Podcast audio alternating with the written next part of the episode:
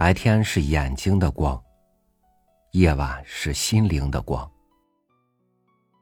当你相对于白天更喜欢黑夜的时候，或许你的心灵正乘着它的光，在寻找着些什么。与您分享吴伯霄的文章《夜谈》。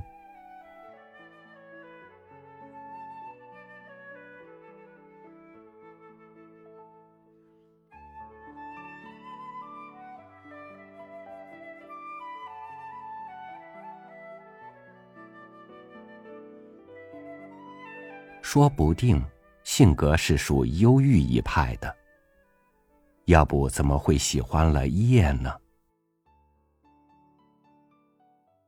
喜欢夜街头床床的人影，喜欢空寂的屋里迎燃的孤灯，喜欢凉凉秋夜立空的过雁，喜欢江船上愁眠的旅客。谛听夜半钟声，喜欢惊涛拍岸的海啸未央夜，还轰科的回应着远山近山。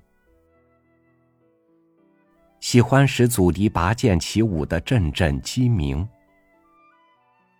喜欢僻街穷巷黑阴里接二连三的汪汪犬吠，喜欢午夜的一声枪，喜欢小胡同里蹒跚着的鸟儿啷当的流氓，喜欢只想到天亮的舞场里的爵士乐。喜欢洞房里亮堂堂的花烛，花烛下看娇羞的新嫁娘。喜欢旅馆里夜深，还有人喊茶房要开壶。喜欢长的梳一梳懒腰，睡惺忪的大张了口打个喷嚏。因为喜欢了夜，这些夜里的玩意儿，便都喜欢了呢。是的，我喜欢夜，因此也喜欢了夜谈。火辣辣的白天，那是人们忙手忙脚，在吩咐人或听人吩咐的时候。庄稼老头正犁耙、锄头，汗一把泥一把，在田间辛苦劳碌。买卖家正拨动着算盘珠响，口角飞沫，毫厘忽的计较着，在彼此勾心斗角里耍着聪明。工人们，心手，都变了机器。学堂里，先生们在拿了不是当理说，学生在闹着鬼，偷先生睡晌觉的那点闲暇。这些，想谈话，谈何容易？要谈且等到夜吧，要谈也最好是夜吧。夏天夜里，在乡间，刚刚放下晚饭的筷子，星星就已洒满天了。庭院里蚊子多，也多少有点见闷热。替祖父拿着狗皮垫褥，提了水烟袋。走到村边绕了杨柳树的长院时，咯咯啰啰说着话的地上已坐满了人了。披着蓑衣的，坐着小板凳的，脱了鞋就拿鞋当了坐垫的，铺了尾席叠了腿躺着的，都乘凉来了。老年的爷爷，中年的伯叔，年轻的兄弟，都亲热的招呼着：“吃过了吗？这边坐坐啊。”有说着欠欠身的，也有说着就站了起来的。心上真是平安而熨帖呀。先是会吸烟的吸一阵子烟，不会吸烟的去数数星、捉捉萤火，慢慢的就谈起闲天来了，慢慢的就说起故事来了。有长毛造反。有梁山伯祝英台，有那年大旱一连七七四十九天，田中颗粒无收。说鬼，说狐仙，说家长里短，真有味儿呢。害怕了时往人缝里挤挤，听得高兴了，随了大家一块儿笑笑。望着一直黑到天边的茫茫大野，看着星，看着萤火，看着烟斗一亮一亮的微光，心是冲淡宁静的。人是与夜合融了的。一个流星扫过了，大家嚷：“你瞧那颗贼星！”路边走过一只灯笼，狗叫起来了。狗，有人在喝诈着。问：上哪儿去的？赶店的呢？或到城里去的？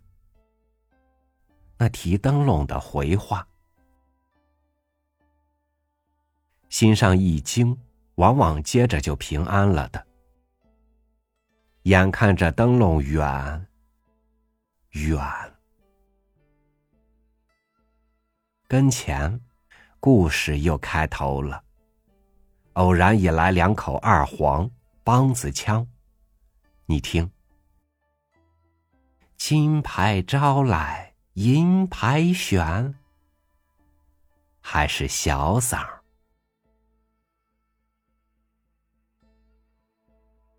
这是夜谈，这是乡间的夜谈。这样夜谈是常常到丙夜才散的，是常常到露重了才散的，是常常谈着谈着有人睡着了，打起呼噜来；有人瞌睡了，打起呵欠来；有谁家孩子的妈妈唤他的孩子。还不给我回来睡觉？孩子揉着困眼，不愿走，可是走了。又有谁家丈夫的老婆喊她的丈夫？我说还不回家吗？听话的老实的丈夫，也是不愿走，可是也站起来走了。这样你走我也走，人就渐渐的稀，话就渐渐的少了。到人散尽了，狗也啊哼一声，竖起懒腰来。留下的就只有吱吱的蝙蝠飞，嗡嗡的蚊虫叫，仿佛还在谈的热闹。有远离乡景的人，栉风沐雨的漂泊，山那河的跋涉。想着家，迈着疲惫的脚步，好歹在太阳快落的时候赶到了一家野店。进门，跺跺脚上的尘土，擦一把脸，醒醒鼻子。到屋里，喝茶呢。怪渴，喝了几杯，不想吃东西，也胡乱的应酬了点儿。不过应当收拾睡的时候，却偏偏睡不着了。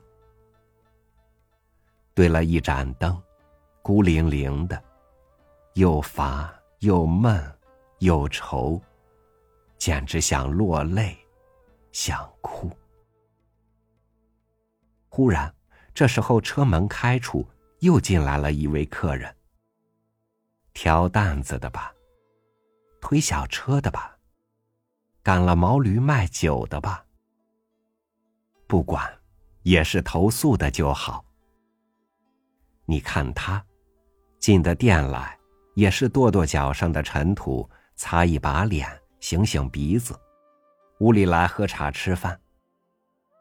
起初你本来毫无心绪去招呼他的，只是愁得想落泪，想哭。可是后来你招呼他了，从哪儿来呀？往哪儿去啊？你问他贵姓，他也问您贵姓，不是慢慢的就熟了吗？慢慢的就谈起话来了。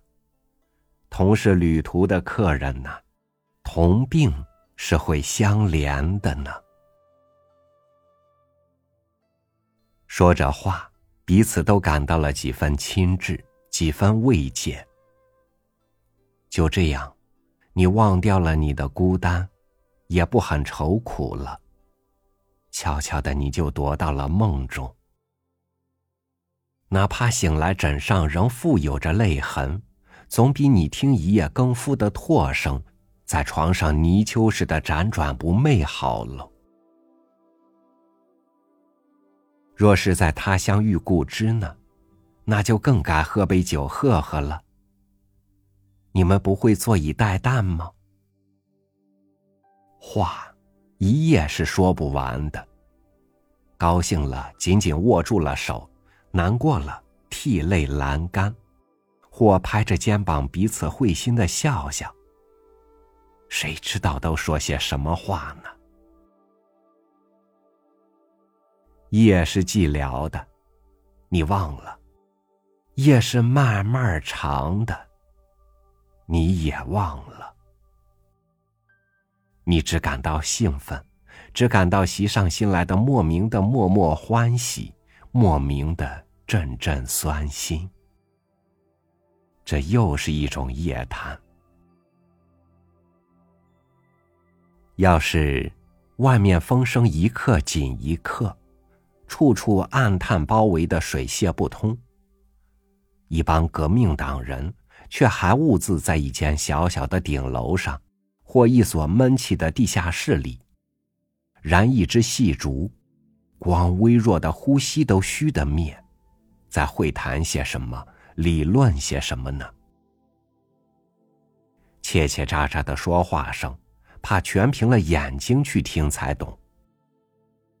可是人并不慌张，倒是镇定，锁住了每颗热烈的心的。用眼里灼灼的光芒，互相喜悦的对看着，仿佛在期待着一个人，在等着一道极严重的命令似的。好久好久，正疑惑着，怎么还不来？该不会有差错吧？忽然，不敢相信的听着，轻轻敲了三下门。望过去，从门缝里挤进来的是一个破布阑珊的青年。正是他，清瘦的身躯，犀利的眼光，紧闭的嘴唇，像钳着铁一般的意志似的。大家下意识的肃穆的立了起来，欢迎他；又下意识的肃穆的坐了下去，听他说话。先是女孩子养的大方而烂漫的笑，给每个矜持的灵魂投下一幅定睛的药剂。接着，那低微而清晰流畅的声调响起来。就像新出山的泉水那样叮咚有致。说陷阱，就像说一个舞女的爱；说牢狱，就像讲一部古书。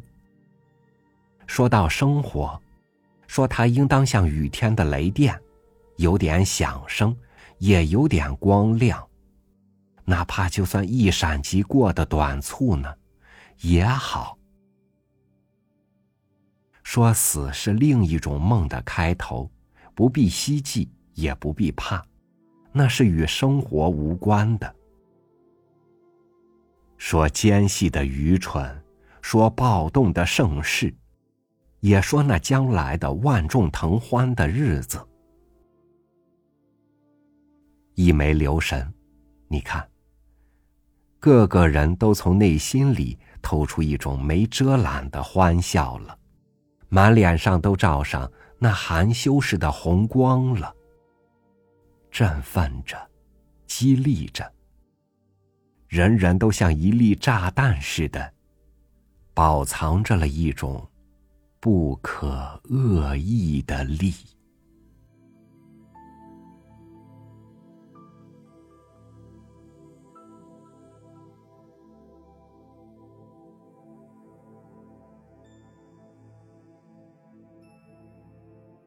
黑夜遮住了眼睛，却让耳朵更灵敏起来。